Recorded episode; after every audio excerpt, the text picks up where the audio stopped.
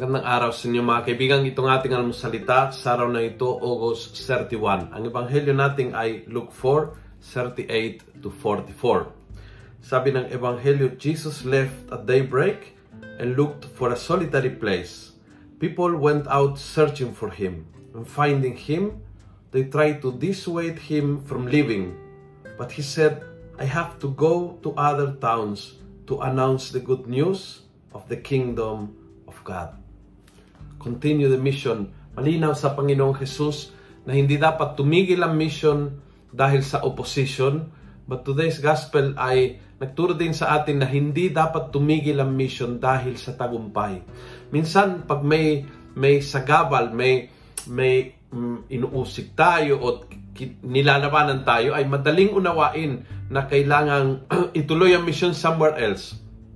But minsan mas mahirap unawain na kahit na matagumpay ka sa isang lugar, the Lord is always pushing you forward. Do more. Go somewhere else. Meet new people.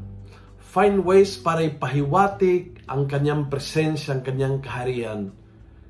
Huwag kang mag-settle down sa isang bagay na, na naging tagumpay pero hindi katapusan ng iyong misyon. Ang sagabal ay hindi dahilan para itigil ang misyon. Ang tagumpay din ay hindi dahilay, dahilan para itigil ang misyon. Tuloy ang misyon kahit matagumpay. Uh, explore new things, venture into new territories. Uh, huwag, huwag kang matakot magbago ang iyong environment.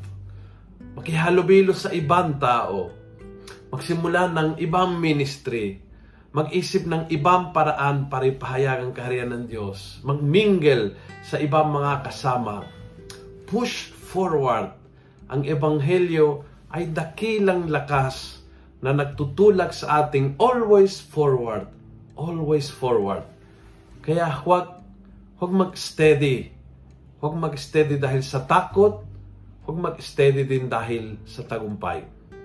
Kung nagustuhan mo ang video ito, pass it on punuin natin ng good news sa social media. Gawin natin viral, araw-araw ang salita ng Diyos. God bless.